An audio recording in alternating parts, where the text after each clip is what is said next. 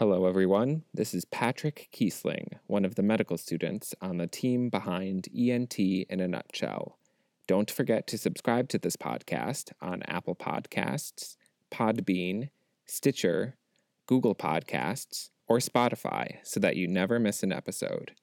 Now, on to the episode. Hi, everyone, and welcome back to another episode of ENT in a Nutshell, part of headmirror.com. My name is Jeff Meekum, and today's episode is another addition to our residency application toolkit. In today's episode, we'll be interviewing a panel of four residents or soon to be residents that were able to match successfully into ENT in a subsequent match cycle after initially not matching in their first. I'll go ahead and introduce each of you, and if you wouldn't mind saying a quick hello after so that those at home know whose voice belongs to whom. Our first panelist is Chelsea Hamill. She's currently a fourth year ENT resident applying for a fellowship in head and neck oncology and reconstruction. After not matching into ENT her first year, she participated in a clinical research fellowship. Hey guys, thanks for having me today.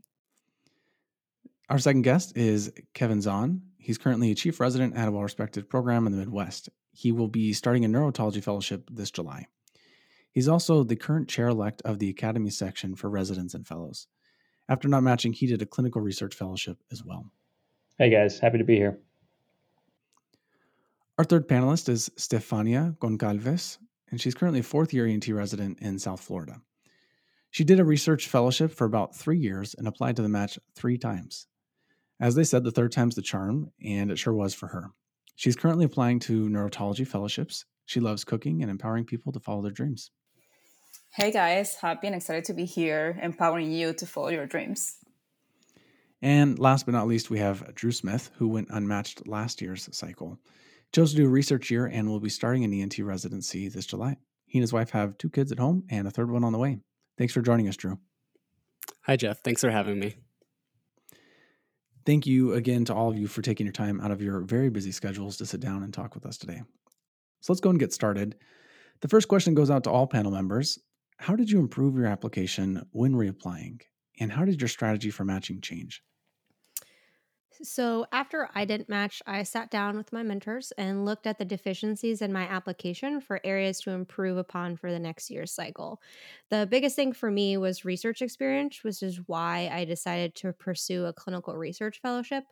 Um, given that applications were due so soon in September, my goal was to be involved in as many projects as possible to bolster that section of my application and focus first on those that could be accomplished in that short time period. This led to looking at things like unfinished manuscripts needing revisions or projects that were already presented as posters and needed to be written into a manuscript. And then I moved into some smaller projects to get through the IRB and submit it as a poster somewhere prior to the deadline of ERAS. I also started some long term projects that I could still put on my application that then allowed me to finish those during the year and then I could talk about them during my interviews. Yeah, so I think globally, um, I mean, everyone's going to be a little bit different, but certainly I had a similar uh, experience with Chelsea. I, I, didn't have much research um, going in. I really didn't have any at all. And um, but I I also just had the wrong approach for um, applying to ENT. You know, I didn't apply to enough programs. I applied to very few programs actually, um, and um, just you know, interviewing itself. Perhaps I probably didn't uh, spend enough time as I should have just learning the techniques of interviewing and talking about yourself and communication skills and body language and all those kinds of things. Um, so it was really my strategy was to, one obviously address the deficiencies in my CV, um, which for for many would be for research, um, but also you know to kind of really take the time to reflect and think about who you are and, and how you come across and and um, how you can change uh, those things and work on these things and work on those skills that are that are important. That's going to come through during an interview as well. Well, in my case, um, these were like three long years. I basically, first of all, I didn't have any research experience whatsoever. So I needed first to find a place that would give me the opportunity to do research. That was number one. Second, I didn't have any mentorship at all. So I also needed to find appropriate mentorship. So the first thing that I did is I, I started talking or reaching out, sending emails to different like vice chair for research uh, at different institutions. I had the opportunity to meet in person with one of them, and he told me like, I think you can make it, but you just need to work on your application and your CV. uh, once I was able to find a place that would happily, uh, happily for me, they took me to the research.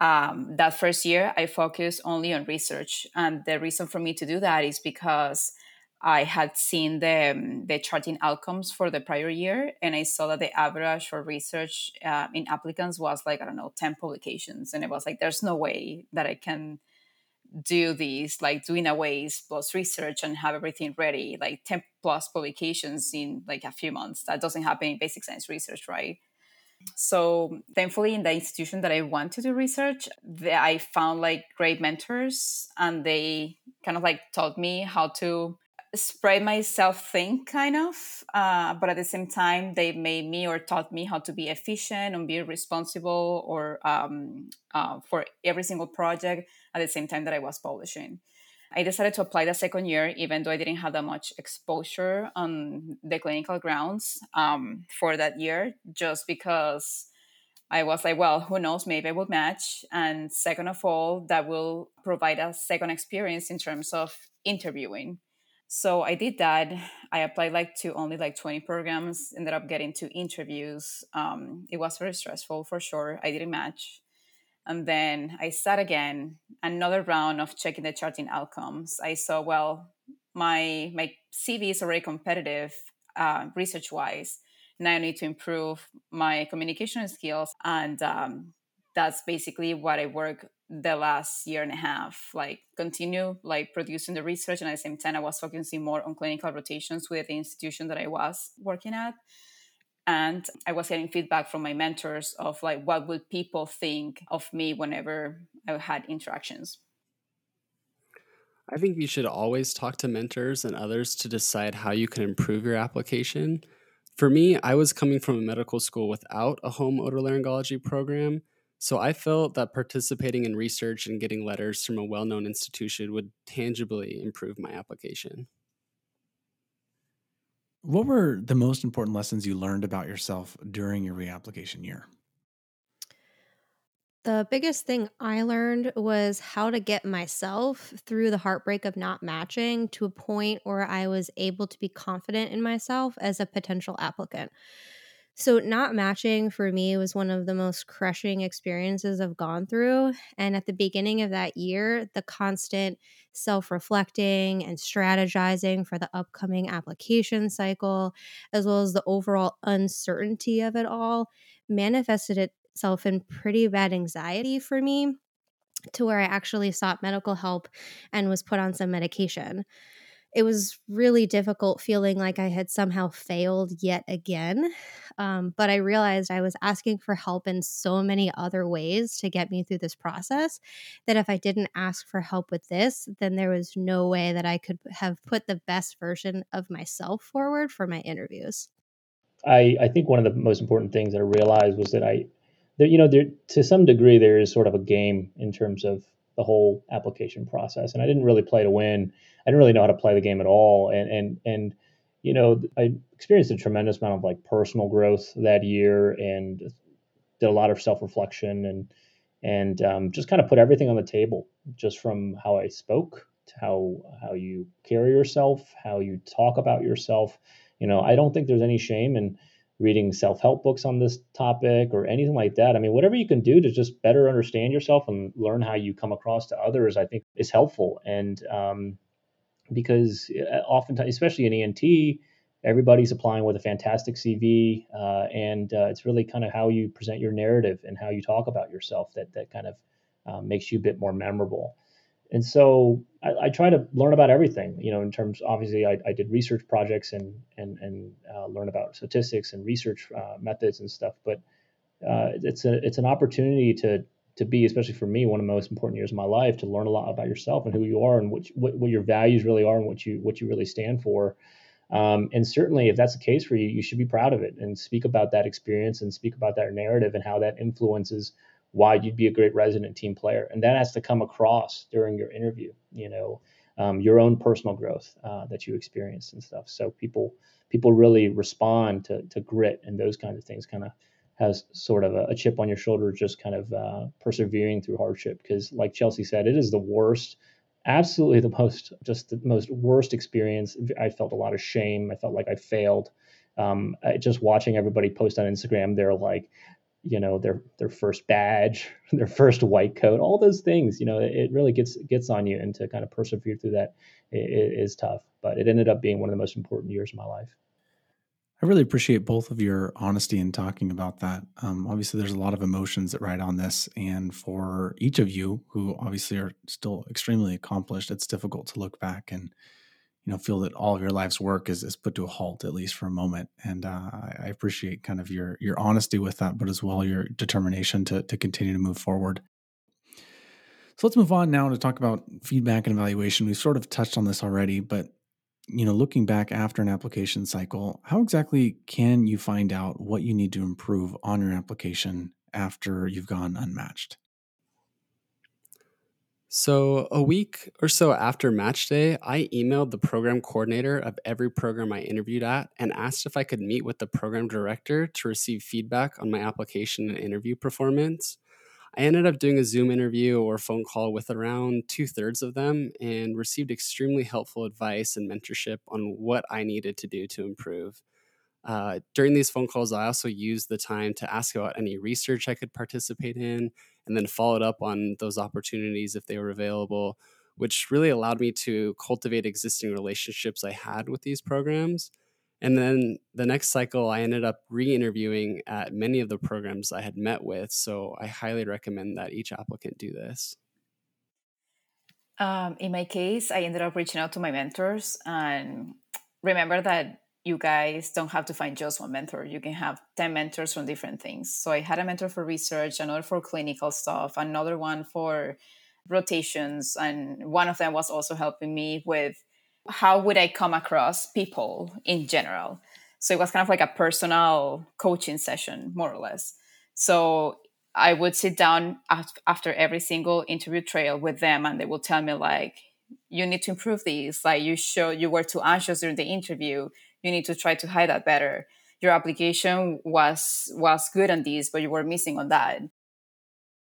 I just I I, I tried to kind of get a hold of everyone that I could in terms of things that I can work on, and and um, it, you know, it's a very tough uh, thing to do to to get people to really tell you uh, the things that that matter a lot, and, and especially especially if it has to do with maybe how you're coming across and stuff. Because I think you know, in my personal application, I, I research was a, a glaring hole, so that's clearly something I can work on. But then when it comes down to like, hey, you know, how did I interview, or how, how did I how did I come across, or those kinds of things, those are difficult um, uh, to really get good feedback on. So first of all, you know, seek out people. I would say, you know, don't just talk to your friends who are going to tell you what you want to hear. You know that you're great and this. I mean, it's it's important, right, to keep your head up above the water, but really look for like, did I come across? Or, and, and it might be helpful for the other person to just rattle off a bunch of descriptors. You know, hey, did I come across as uninterested? Did I come across as uh, disengaged? Did I come across as uh, annoying did I come across? You know, like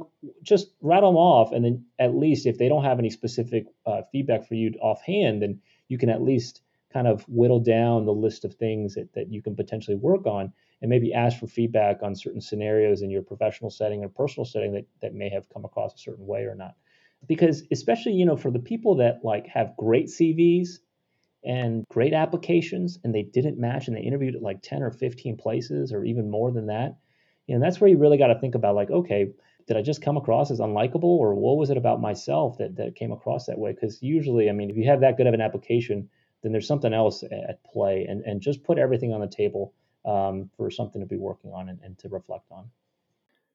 Wanted to talk a little bit about letters of recommendation and maybe get a quick poll from everyone. Did you get new letters from new letter writers or the same letter writers and just had them write new ones? What did each of you do?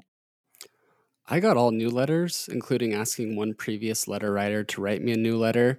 Uh, this was my research mentor, and uh, you know, so much changes in a year, and they get to know you personally on a much different level. And so, I think having all new letters is extremely helpful. Um, I did ask for new letters for my second application. For my third application, and I kept three writers uh, the same three writers, and I'd ask for a letter from someone else that I thought it would have been beneficial. I also like asked for like I don't know eight different letters of recommendations because I would target oh this person has a relationship with this particular program, so I would try to match those letters based on where I was applying to. Um, so I kept a letter from my home institution, um, and I did a, a clinical research uh, fellowship at a different institution. I asked for two letters from there, um, one being the chairman there, and then the other um, being my primary research mentor. And then I ended up keeping uh, a, another a letter just uh, as my um, uh, away rotation that I did the first year, um, see if they would be willing to write another letter for me. Uh, you know, everyone I think offers a little bit of a different um, aspect of my, or can talk about a different aspect of my of my application. Yeah, I had a combination of people who had previously written me letters and then all new uh, letter writers as well as letters. Um, I did the same thing where the people who had written me one the previous year, I asked them to at least address that I was a reapplicant in that letter and if they would even still be willing to write me one. Um, and then as far as the other letter writers, they were with my uh, research program.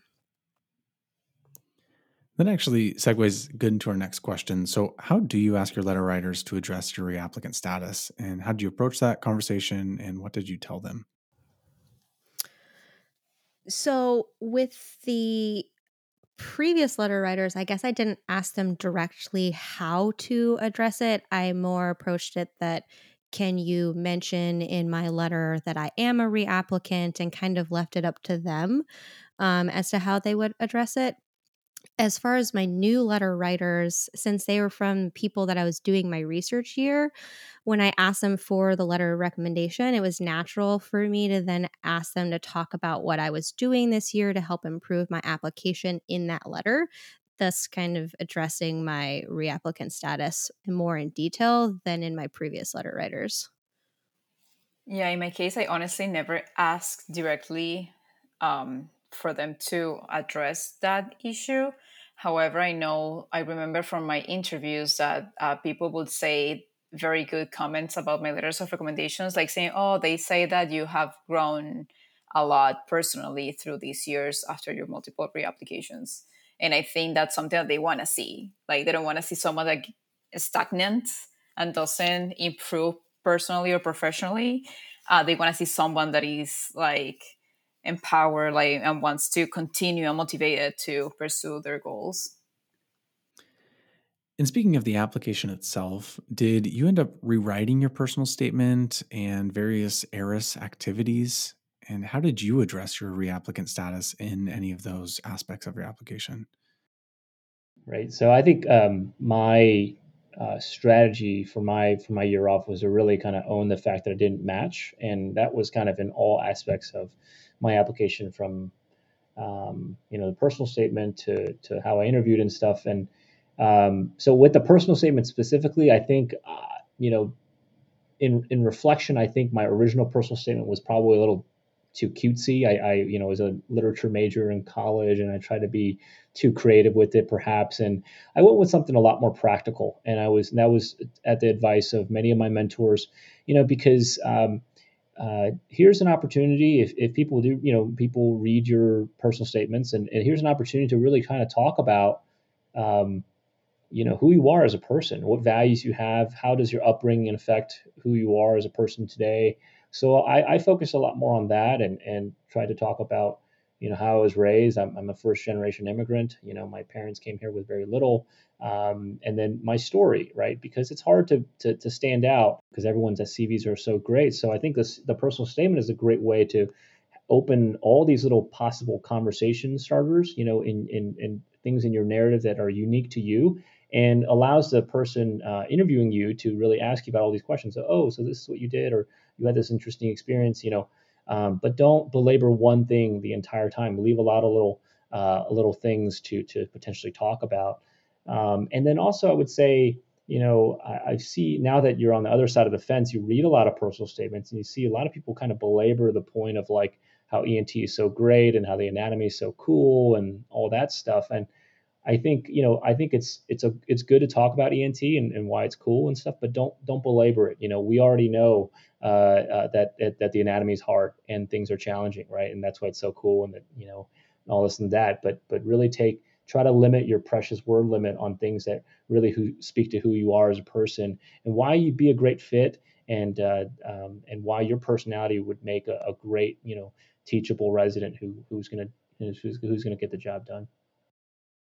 I absolutely rewrote my personal statement. Um, I couldn't assume that my same personal statement from the first year would get me into ENT the second time around.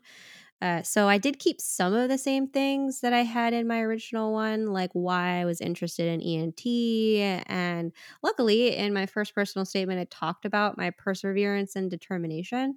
So I kind of expounded on that for my new version and working on self improvement.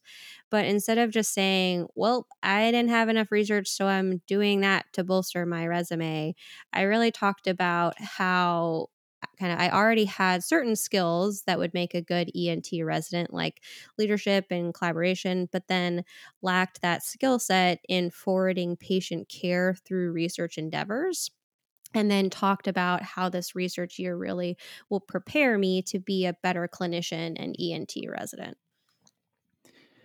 Did you change the number of programs you applied to in subsequent cycles after not matching? And did you apply to and interview at many institutions that you had applied to or interviewed at in previous cycles?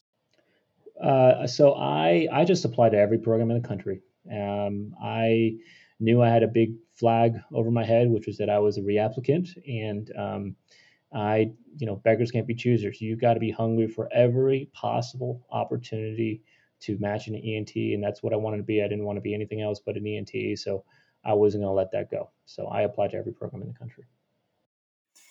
In my case, the first time I applied, I uh, applied everywhere. I just got like a waiting list, but that time my CV was like one publication, no mentorship, you know, everything set up for failure basically.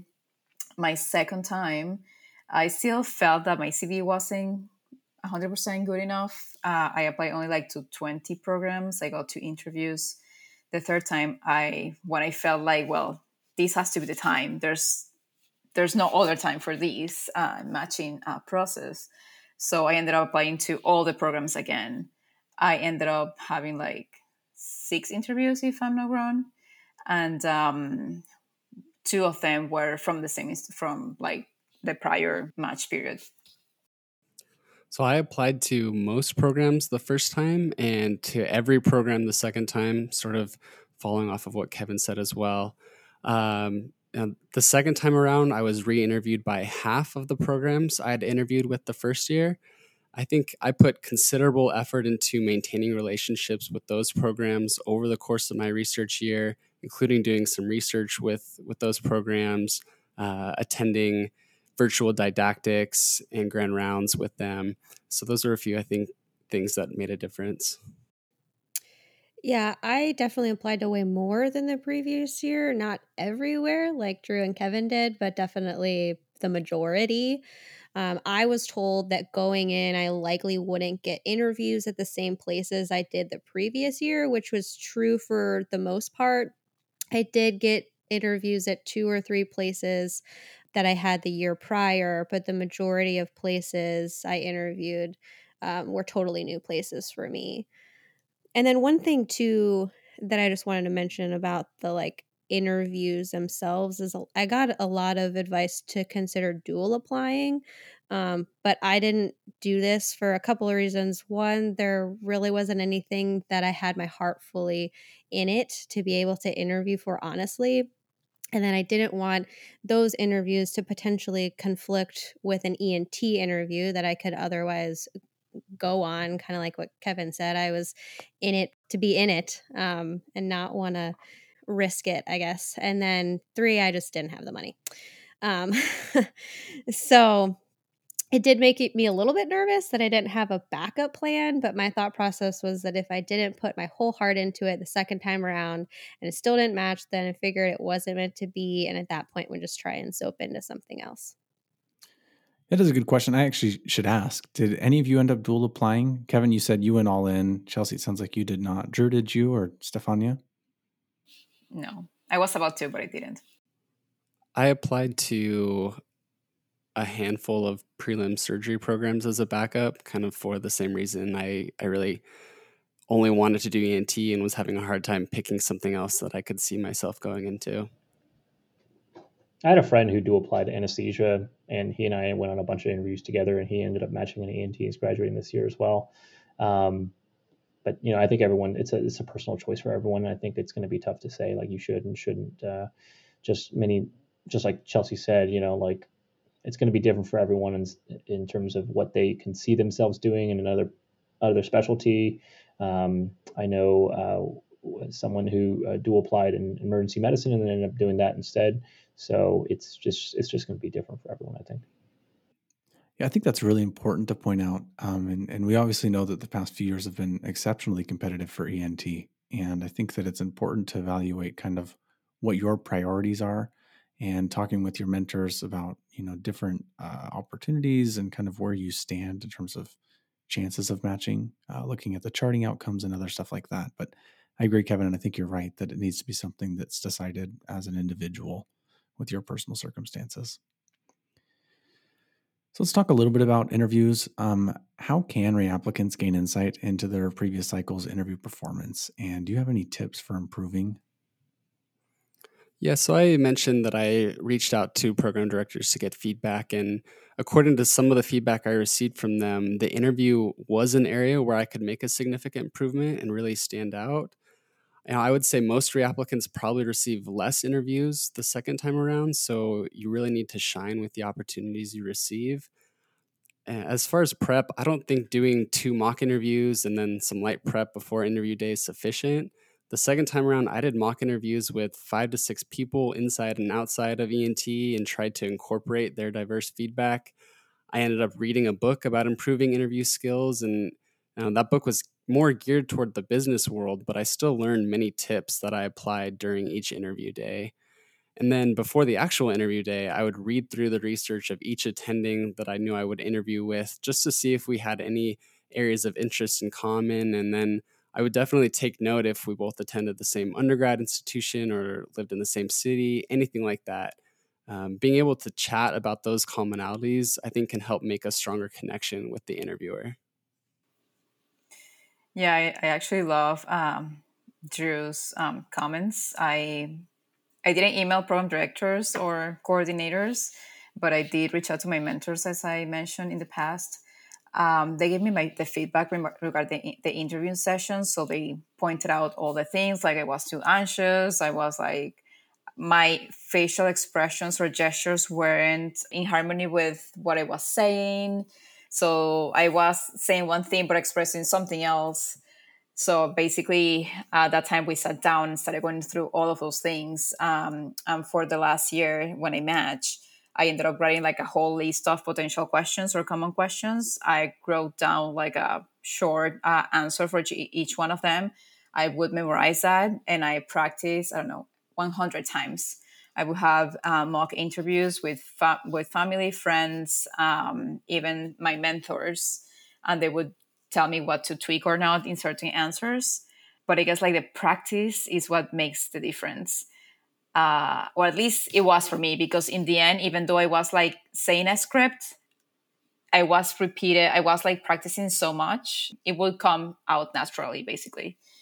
And the last thing that you said regarding like make your research, like the programs will send you a list of all the people that will be interviewing you, or at least I remember it was during my time. I think they're still doing the same. But before you go to the interview, read about each person. I'm pretty sure you can come out with like two or three questions to ask each one of them. And if not then you can just leave an open uh, question for them. But like it's very important because they see how well you are preparing for that interview that you actually read about the program and what they do etc and also speaking about interviews how did you address your reapplicant status during interviews? Did you bring it up first? Did you wait for people to bring it up? And how do you talk about it on interview day Honestly, since I had addressed it in my application and my personal statement, I didn't bring it up in the interview unless the interviewer specifically asked about it. I figured I put it all out there in the open on my application. So if they didn't ask, they either one, didn't care, I was a reapplicant and just wanted to get to know me, or two, they didn't read my application very closely.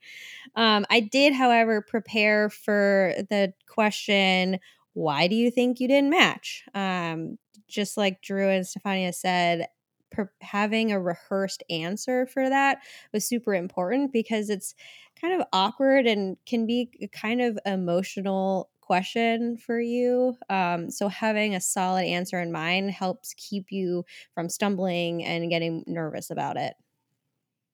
So I actually took uh, a little bit of a different approach. I really tried to own the reapplicant status. I always addressed it at the end of the in the classic "Tell me about yourself" response. Uh, I explained my disappointment in not matching last year, but emphatically noted my commitment to otolaryngology every single time. Then, throughout the rest of the interview, I would make a point of demonstrating how I used my bonus year to improve myself both as a person and as a future otolaryngologist.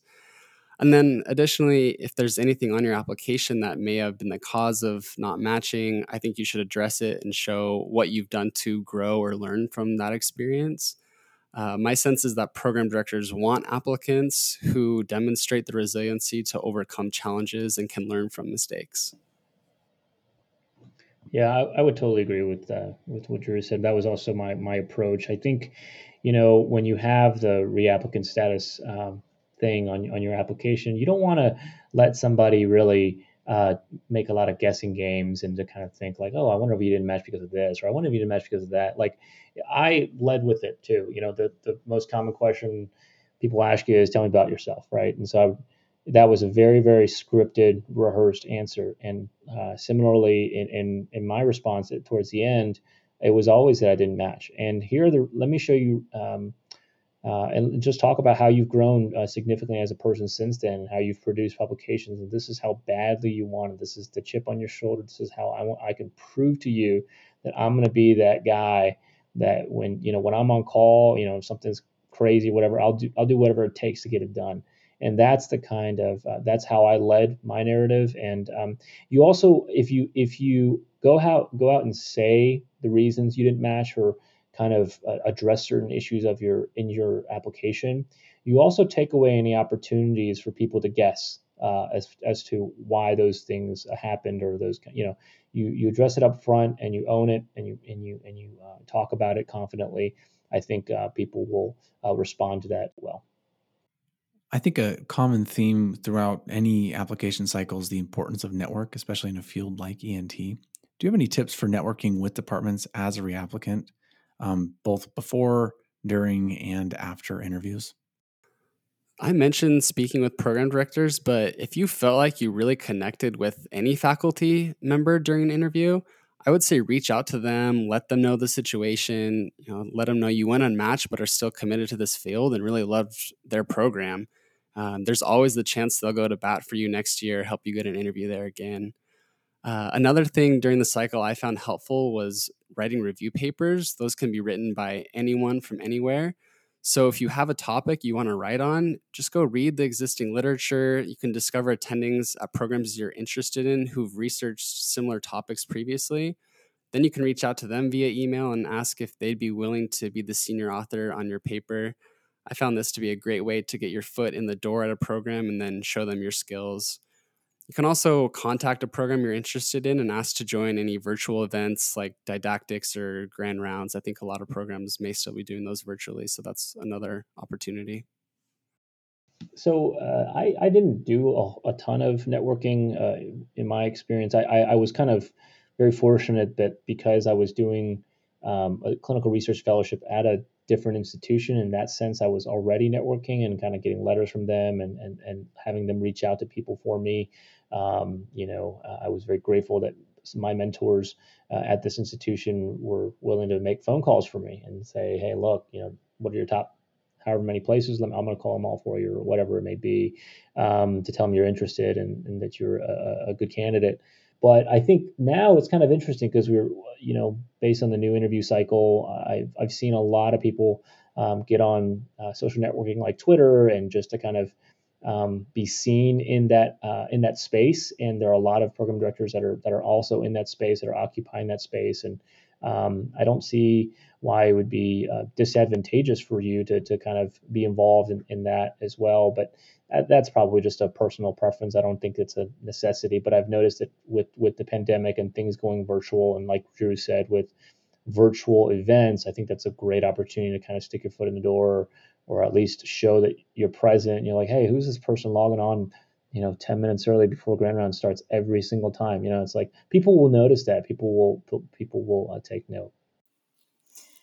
Yeah, in my case, my uh, main networking arena was the academy. I remember every single time um, taking, printing out like a very short summary of my CV with publications and mentors, uh, and with an applicant um, number of the NRMP. It would be like half of a uh, half of a like a page or something like that. So I would take few copies every single day at the academy. I would be there like for three days if I could and uh, I would stick with a different mentor every single day. So that mentor will introduce me to everyone they knew from different programs, and I would be basically giving them my CV. And I thought that was a cool thing to do. Well, this has been really a great panel so far. Unfortunately, we're kind of coming to the end of it. So, as we finish up, what would you say are the most important pieces of advice you'd give to reapplicants, regardless of what their CV might look like? Well, first of all, as you guys know, this is a very tough process. Um, it's very heartbreaking and demoralizes you a lot. But you just need to take your time to grieve because you have to. That's like a mental health uh, to take a few days to drain everything out and then try to get yourself up again in put all the little pieces back together, be humble, realize that all the applicants every single year will be amazing applicants. And you just need to think, well, how I can stand out for the next time. Review the charting outcomes, talk to your mentors, all the different tips that we have told you. But if you feel that this is your dream and this is what you want to do, never give up. Yeah, you know, reapplying's hard. And, you know, whether it's fair or not, you are at a disadvantage. I think though there are a couple of advantages that you do have. You know, first, there are already multiple programs who know you and probably like you. So use that to your advantage. Figure out what you can do to make them like you even more. Uh, second, you have an extra year now. If you really use that year to your advantage, uh, I think you can make a significant, make a lot of significant additions to your application that will help you stand out even more. Um, so, bottom line, uh, I agree with what's been said. If you want to be an otolaryngologist, don't give up. Ultimately, I think you have to do what's best for you. You're going to get so many differing opinions throughout the year about how to strategize or approach things certain ways, but ultimately, you're the one going through this. So it's important to listen to things like this podcast and advice that you're given from your mentors and things. But really, you have to listen to yourself the most because you know yourself the best. So try and be as confident in yourself and know your worth the best you can, even though it's easier said than done.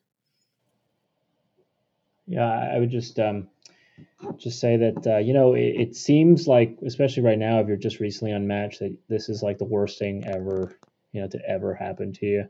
But I promise that it can also be, at least in my case, it can also be the greatest thing to ever happen to you. I ended up matching at my number one institution, and I, I absolutely love it here. I'm about to graduate, and I still have a screenshot of the email that said, "Hey, I'm sorry, great candidacies here, but we were unable to offer you an interview for my first cycle um, from this institution." Right, so you know you've uh, you just got to be hungry. You've you've got to uh, you got to address you know be, be strategic about it and learn that there is there is a, a way to play this game, you know, and and um, you know whether it's how you speak to people versus how, how, how different aspects of your CV can be addressed. Like you know, put everything on the table and and try to find ways and high yield ways of of addressing every single aspect of it. You know, and um, be hungry for it and prove to people that you've got what it takes because that'll really kind of resonate. Um, you know, and and kind of turn a lot of heads because otherwise people are going to be thinking and guessing as to why you didn't match and making all these assumptions. Um, you know, prove them wrong and, and tell them like, hey, look, no, no, no, this is, uh, I'm still a great candidate, um, and, and let me show you why. Well, thanks again to all of you for taking the time to meet up today. I think this is an area that uh, there's a lot of people that want to know more about it, and there's not a lot of resources out there. So we really appreciate you sharing your experiences and your wisdom with going through the process. I'll just point out to our listeners a good complement to today's episode is our podcast we did with Dr. Wax uh, about going unmatched that you can find at headmirror.com. Also, for those who are listening today, if you have any more individual questions for our panelists, we will include various social media handles from our panelists when Headmirror posts about this episode on social media. You can follow us at headmirror underscore com on both Twitter and Instagram.